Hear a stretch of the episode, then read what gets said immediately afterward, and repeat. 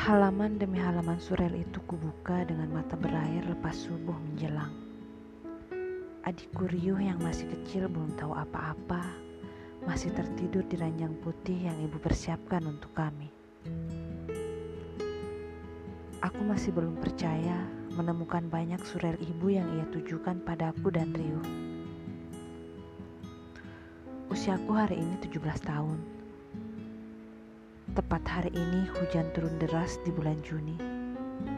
Bulan kesukaan ibu. Ayah menceritakannya padaku kalau ibu sangat mencintai bulan Juni. Aku pun tidak pernah tahu sebabnya. Sampai aku menemukan puluhan surat yang ibu tulis dan tujukan untukku dan Rio. Juni 2016 untuk anakku gemilang dan riuh, ibu menceritakan hal berharga ini agar kalian lebih mencintai dan menyayangi sahabat kalian. Juli 2016 untuk anakku gemilang dan riuh, masa di mana ibu menanti ayah kalian dengan berlapang-lapang hati. Ibu menuliskan kisah panjang ini agar kalian lebih bahagia memaknai rasa di hati kalian kelak. Agustus 2016 gemilang dan riuh anak ibu. Waktu menulis ini usia ibu masih 26 tahun dan belum bertemu ayah kalian. Ibu masih menghitung satu persatu sepi di penantian.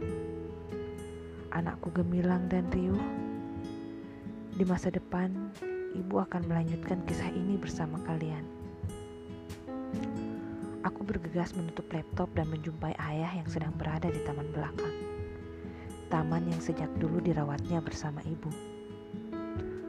Ayah begitu mencintai ibu hingga saat ini tanaman-tanaman ibu itu pun masih sangat beraroma tangan ibu. Barangkali ayah rindu. Hujan deras membuat ayah duduk termenung di beranda halaman belakang. Ayah sering termenung jika hujan turun deras. Ayah juga sering duduk sendiri di beranda jika pulang kantor menjelang senja. Ayah setiap pagi membuka semua jendela dan berdiam di tepi jendela yang menghadap ke barat. Sesekali, ayah akan terlihat memandangi foto pernikahan di ruang tengah. Ya, ayah, boleh gemilang bertanya sesuatu? Ayahku yang pendiam itu hanya tersenyum dan mengangguk mengiyakan. Ayah tahu siapa cinta pertama ibu.